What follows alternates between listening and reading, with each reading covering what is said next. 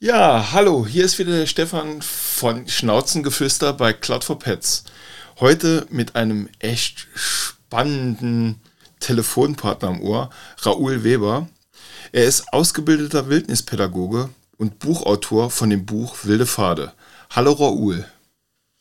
Hallo Stefan, moin. Ja. Toll, dass ich dabei sein kann. Na? Ja, sehr, sehr gerne. Ähm, Raoul, dich oder du inspirierst mich ja in, in, in zwei verschiedenen Sachen. Einmal, mhm. ich lebe auf dem Land und denke, ich bin naturverbunden.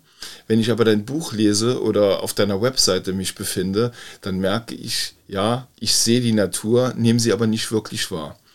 Meine Frage mhm. an dich wäre, was wahrscheinlich ganz viele Leute interessiert, wie wird man Wildnispädagoge und wie kommt man dann dazu, ein Buch zu schreiben, um einfach nochmal die Natur neu kennenzulernen und mit deinem Hund zusammen zu erleben?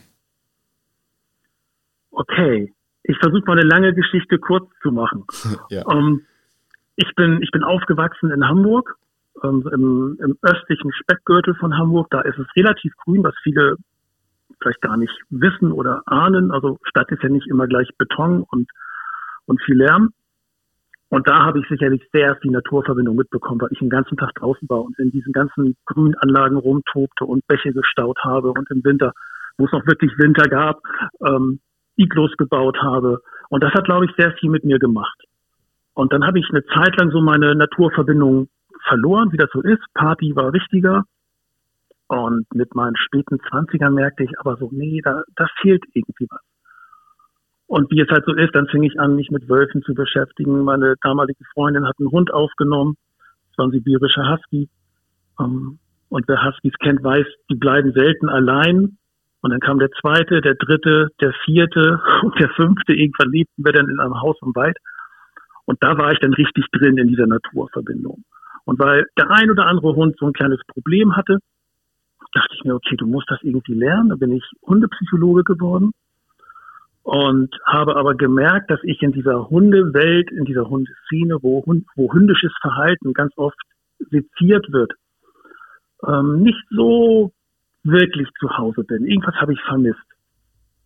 Und ich meinte immer zu einer damaligen Freundin, mit der ich mich regelmäßig über solche Dinge ausgetauscht habe, weißt du was, irgendwann, da gehe ich mit den Leuten in den Wald. Da meinte sie sich, ja, aber was willst du denn mit den Leuten und deren Hunden im Wald? Also, ne, ist ja keine Hundeschule. Man kann da ja nichts machen. Ich, ja, ich weiß noch nicht, aber ich möchte das gerne machen und ich mache das. Und dann passierte viele Jahre überhaupt nichts. Ich habe ganz einfach so mein, mein, mein Leben gelebt. Und dann kam ich auf die Wildnispädagogik. Und ich dachte erst, Wildnispädagogen, das sind die Menschen, die mit einem Bollerwagen durch den Wildpark fahren und den Kindern dann erzählen, so, ja, das ist ein Hirsch und das ist ein Wolf und jetzt gehen wir mal zu den Wildschweinen. Ähm, und das fand ich immer total langweilig, weil das auch so eine Frontalbeschallung war. Das war halt wie in der Schule. Und dann stellte ich fest, nee, Wildnispädagogik ist was komplett anderes. Wildnispädagogik hat wirklich die Aufgabe, die Menschen mit der Natur wieder zu verbinden, ähm, ihnen bewusst zu machen, dass sie ein Teil der Natur sind, dass die Natur ihre Heimat ist. Und da dachte ich so, wow, das ist komplett mein Ding. Und da war es eigentlich nur, jetzt rückblickend betrachtet, ähm, eine ganz logische Schlussfolgerung letzten Endes, dass ich gesagt habe, okay, dann will ich aber auch Hundehalter mit der Natur verbinden. Denn am Ende des Tages sind ja Hund und Mensch schon vor über 30.000 Jahren durch die Natur gezogen. Ähm, und der Hund hat sich aber nie von der Natur entfernt. Der ist ja heute noch komplett mit der Natur verbunden. Das ist, ich vergleiche das immer mit unserem Handy, wenn wir nach Hause kommen. Das wählt sich automatisch in dieses WLAN ein. Und beim Hund ist es, ein, ist es umgekehrt. Der kommt aus der Haustür raus und zack ist der mit der Natur verbunden. Der checkt sofort, was passiert da, was ist da. Ähm, und wir Menschen, sagen wir mal ehrlich, also wir gucken aufs Handy, wir sind gedanklich im Job oder sonst irgendwo. Wir gehen durch den Wald, wir genießen das auch ein Stück weit, hoffe ich zumindest für jeden, das wünsche ich jedem. Aber wir, wir sind nicht Teil dessen, was da passiert.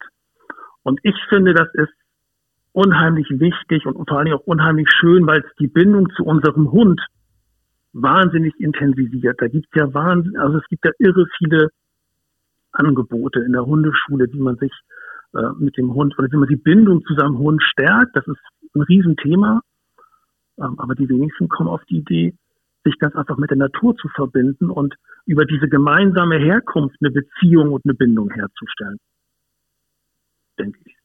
Ja, ich finde das. Jetzt habe ich total, jetzt habe ich total den Faden verloren. Ich bin nee, nicht so gut. drin, bin immer. Ja, ja alles okay. gut. Faden verlieren, wir sind ja hier unter uns. ja, ähm, okay. Ich finde es total spannend, äh, deinen Ansatz, weil ich habe zwei Hunde.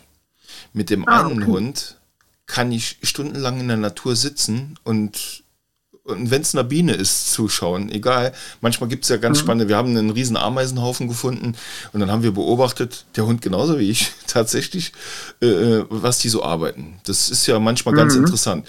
Dann habe ich aber eine Wasserhündin, eine junge Dame, zwei Jahre mhm. alt, und die will erleben. Die will Fun, die wie Menschen auch so sind. Der eine ist der mhm. ruhigere, der andere der wildere. Aber ja. wie kriege ich das oder wie bekomme ich das so in den Einklang, dass man sagt, okay, du kannst trotzdem mit beiden in der Natur die Natur erleben? Ja, ich finde das total spannend, was du sagst, weil genau das ist der Punkt. Ich werde ganz oft gefragt, was Naturverbindung ist oder wie Naturverbindung funktioniert. Ähm, und ich sage dann immer, Leute, das müsst ihr selbst herausfinden. Das klingt, die sind dann oft so überrascht, die Leute, von wegen so, wie jetzt, denn du hast ein Buch geschrieben, das musst du mir doch sagen können. Das ist doch ein Ratgeber. Ähm, nee, ist es nicht. Äh, Naturverbindung ist immer ganz individuell. Und jeder, also meine Naturverbindung sieht vielleicht ganz anders aus als deine. Mhm. Trotzdem sind wir beide im Idealfall mit der Natur total verbunden. Also letzten Endes gibt es einen gemeinsamen Nenner und das ist eine gewisse Achtsamkeit. So, und der eine, der rennt halt mit der Fotokamera ähm, durch den Wald, nimmt den Hund mit. Der andere geht mit seinem Hund vielleicht trailen. Der andere interessiert sich für Heilpflanzen. Ich kenne wahnsinnig viele Menschen, die sich für Heilpflanzen und Wildpflanzen interessieren und dabei ihre Hunde mitnehmen. Und all das ist Naturverbindung. Und wenn du jetzt einen Hund hast, der eher ruhig ist, ähm, es gibt eine Übung aus, aus der Wildnispädagogik, die findet auch in meinem Buch statt. Das ist der sogenannte Sitzplatz, wo du regelmäßig ungefähr eine Stunde am Platz sitzt, an einem bestimmten Platz, den du dir ausgesucht hast, weil du sagst, der ist für mich fein, den mag ich gerne, der, der, der gibt mir irgendetwas, der ruft mich. Und wenn du da eine Stunde mit deinem Hund sitzt, erlebst du wahnsinnig viele Dinge und der Hund kommt sehr in die Ruhe. Es gibt aber auch Hunde, so wie deine Wasserhündin, die sind eher so aktiv. Für die ist das wahnsinnig schwierig. Das muss man entweder sehr lange und mit sehr viel Geduld üben, weil es dem Hund ganz einfach gut tut, egal wie lebendig er oder wie lebhaft er ist. Mhm. Wenn es aber ein Hund ist, der von seinem Wesen her eher flippig unterwegs ist. Ich habe hier auch so einen Kandidat, das ist ein Herr der Husky-Mix. Wenn ich dem sage, komm mal in die Ruhe, dann sagt er, hm, ist nicht so eine tolle Idee. Ähm, mit dem muss ich andere Sachen machen. Äh, den muss ich wirklich fordern. Da muss ich schauen, dass wir Spuren finden. Ich bin ja auch Fährtenleser.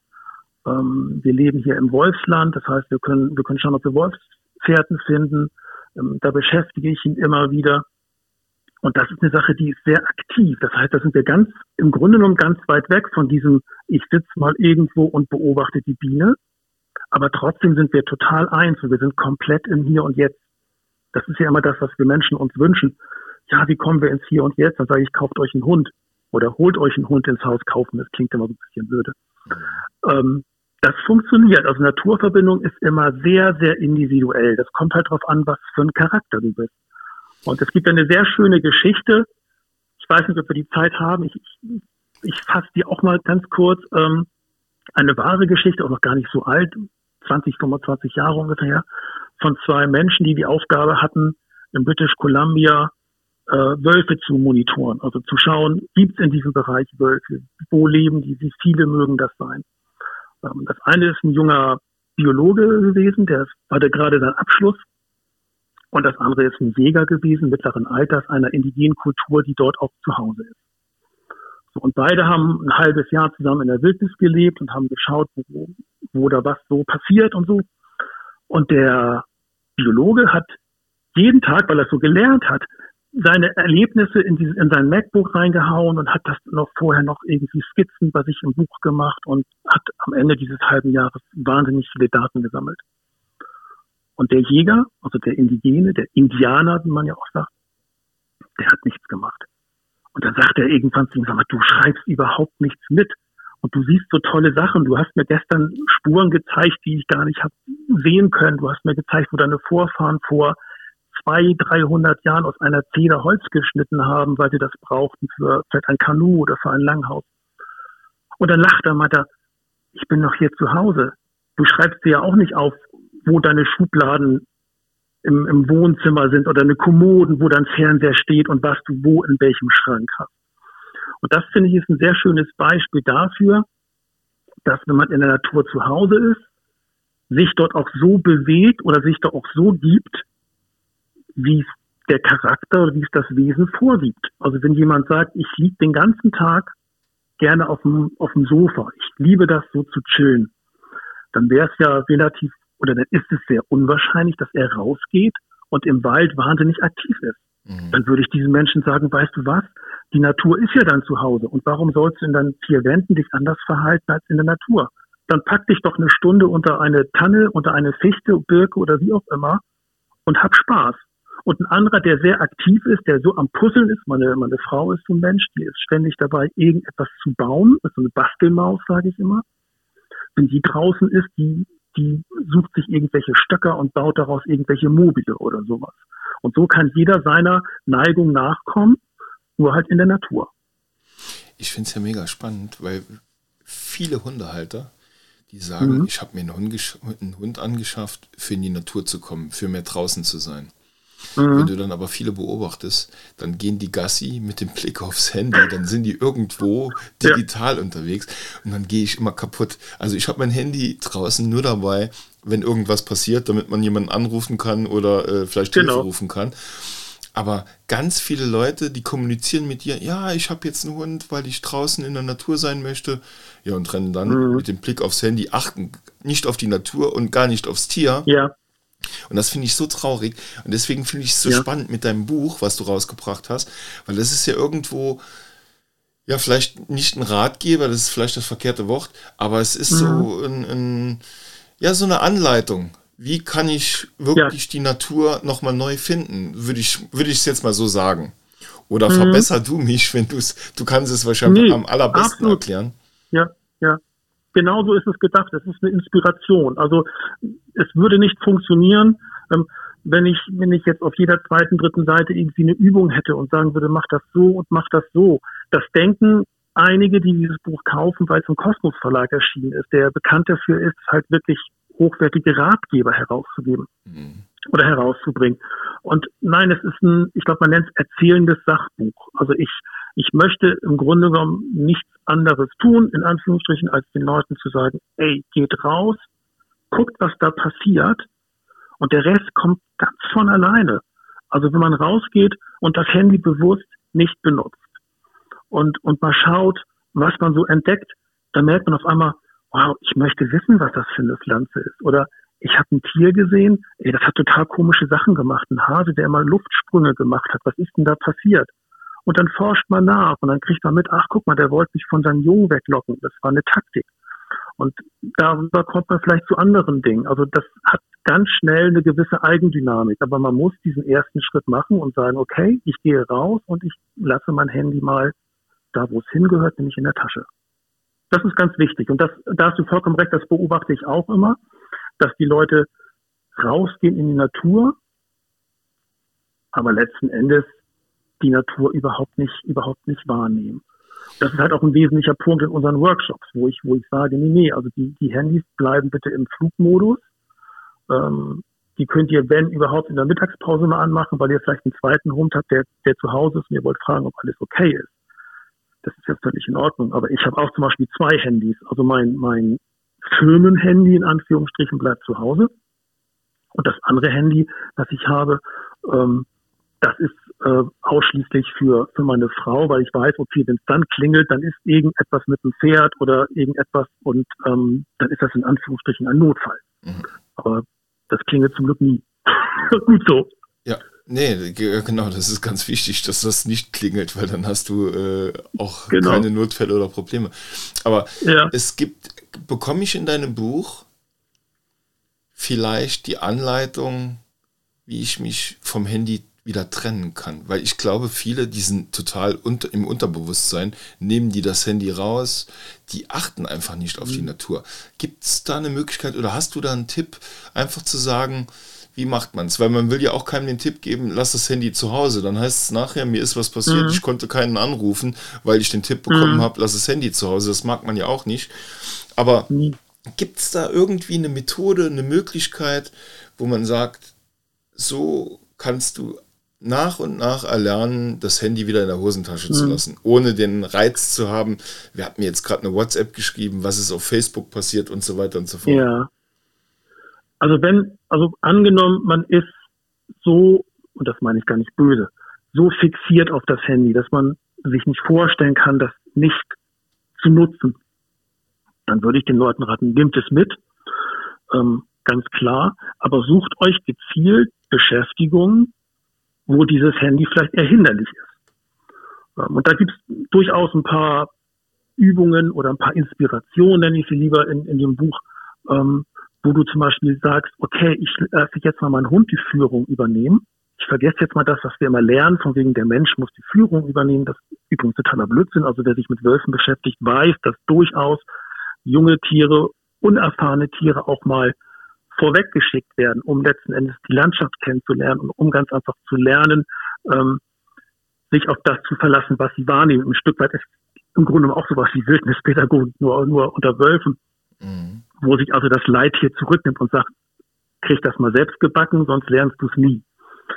Ähm, und wenn man dann mal sagt, okay, ich lasse jetzt mal meinen Hund die Natur entdecken und ich schließe mich dem Hund an, ich folge dem, kann man super machen. Also bitte nicht in der Brut- und Setzzeit, dann ist es sicherlich nicht so eine gute Idee. Ja. Aber wenn man dann sagt, also ich kenne Leute, die, die haben das gemacht, die kamen total mit leuchtenden Augen nach Hause und meinten so, boah, wir sind irgendwie durch die Büsche ge gekrabbelt und querfeld eingelaufen. Wir wussten eine Zeit lang gar nicht, wo wir sind und wir haben so viel entdeckt. Wir wissen jetzt, dass bei uns ein, ein Dachs lebt und wir haben ein Eichhörnchennest gesehen und ähm, all das passiert. Und wenn man das macht und seinen Hund dabei natürlich entsprechend im Auge behält, aber man nicht möchte, dass irgendetwas passiert und B, weil man ja sehen möchte, was er wahrnimmt.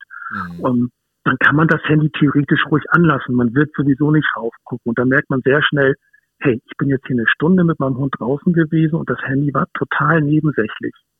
Das kann man total machen. Ja, Klar. Und in vielen, in vielen Bereichen, es mag einen wundern, aber wir haben ja auch so eine, so eine Ecke, in vielen Bereichen hat man ohnehin kein Netz. Also wenn man, wenn man ganz hart machen möchte, sagt man, okay, dann fahre ich ganz bewusst in eine Ecke, wo ich sowieso keinen Empfang habe ähm, dann hat sich das Thema sowieso erledigt.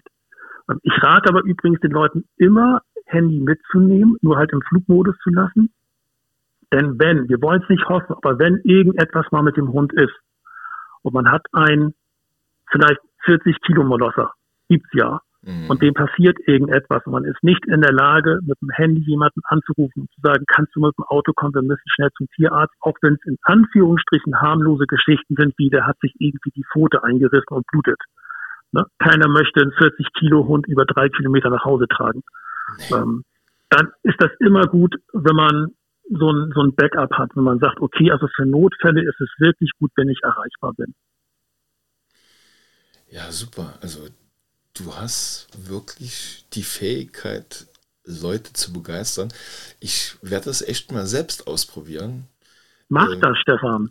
Ich, also mit dem, mit dem Flugmodus, soweit habe ich noch gar nicht gedacht, weil man hat es ja immer so drauf, genau wenn man dann unterwegs ist, wird man angerufen, man will das Telefonat mhm. nicht ab, äh, wegdrücken oder abbrechen. Und aber im Flugmodus erreicht einen ja niemand. Und wenn man jemanden genau. erreichen muss, kann man ja den Flugmodus wieder ausschalten. Das ist ein Wisch, und, genau. Ja, das ist echt eine gute Idee und ein super Hinweis. Und Raoul, wir sind tatsächlich schon am Ende des Podcasts angekommen. Ach, ich würde mich richtig ja. freuen, wenn wir nochmal einen zweiten Podcast aufnehmen, weil das ist so spannend mit dir. Und äh, ich finde das echt mega inspirierend ich würde mich freuen, wenn du vielleicht noch mal gerade, wie können die Leute dich erreichen? Wo bekommt man mhm. dein Buch, dass du das vielleicht noch sagst? Weil bestimmt ja. ganz viele Zuhörer sagen, boah, der Raoul, das ist eine coole Socke. Vielleicht bietet er ja Workshops an. Alle diese Dinge, dass du das vielleicht mal mhm. gerade hier noch durchgibst Und dann ja. würde ich mich freuen, wenn wir noch einen weiteren Podcast aufnehmen würden. Total gern, ja. Also die wilden Pfade gibt es überall, wo es tolle Bücher gibt, also auch im lokalen Buchhandel. Es erschien im Kosmos Verlag. Insofern gibt es auch keine Probleme, die, die zu bestellen, wenn die nicht vorrätig sind.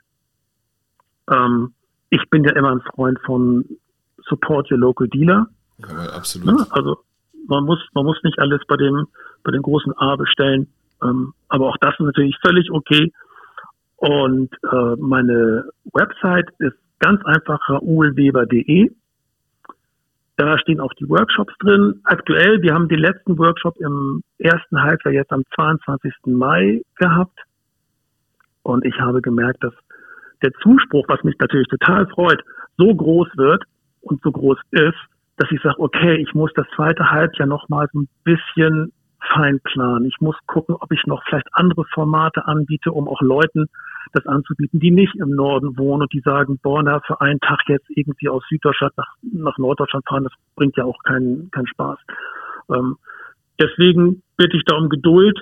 Ähm, da werden noch ein paar, ein paar Angebote in den nächsten Tagen online gestellt werden. Und wer möchte, was, äh, wer sehen möchte, was ich so treibe, der kann mich auch auf Instagram, ich sag mal, meiner digitalen Spur folgen. Da laufe ich unter wilde Pfade. Das ist auch relativ leicht zu finden. Ja, super. Ja, mega. Absolut mega. Also, mich hat es riesig gefreut und du bist wirklich eine Inspiration für die Natur mal neu kennenzulernen. Das äh, wünsche ich mir sehr, ja. Ja, und ich, ich glaube, das interessiert auch wirklich ganz viele Menschen das hier. Das mhm. ist wirklich ein Riesenthema und deswegen glaube ich, können wir unseren Zuhörern versprechen, dass wir noch einen weiteren Podcast zusammen machen, wo wir vielleicht mal irgendein Thema rausgreifen zur Natur, weil mhm. viele wollen diese Freiheit und finden sie einfach nicht und da braucht man einfach manchmal nur diesen kleinen Kick, diesen Stoß ja. und schon ist man wieder da und das tut den, den Menschen ja auch mega gut sich einfach zu Ja, man braucht, man braucht, wirk, man braucht wirklich nur so, so einen kleinen Schubser. Also. Leute, die sich da Sorgen machen, macht euch keine Sorgen, geht einfach raus. Könnt ihr jetzt machen. Schnappt euch euren Hund, geht raus, guckt mal, was da passiert. Ihr kommt wieder und sagt, wow, besser als Netflix. Und das soll was heißen. Richtig, ja, genau. Also, Raoul, vielen, vielen Dank und wir Gerne. hören uns wieder. Bis dann. Ciao. Dankeschön. Bis dann, du. Tschüss. you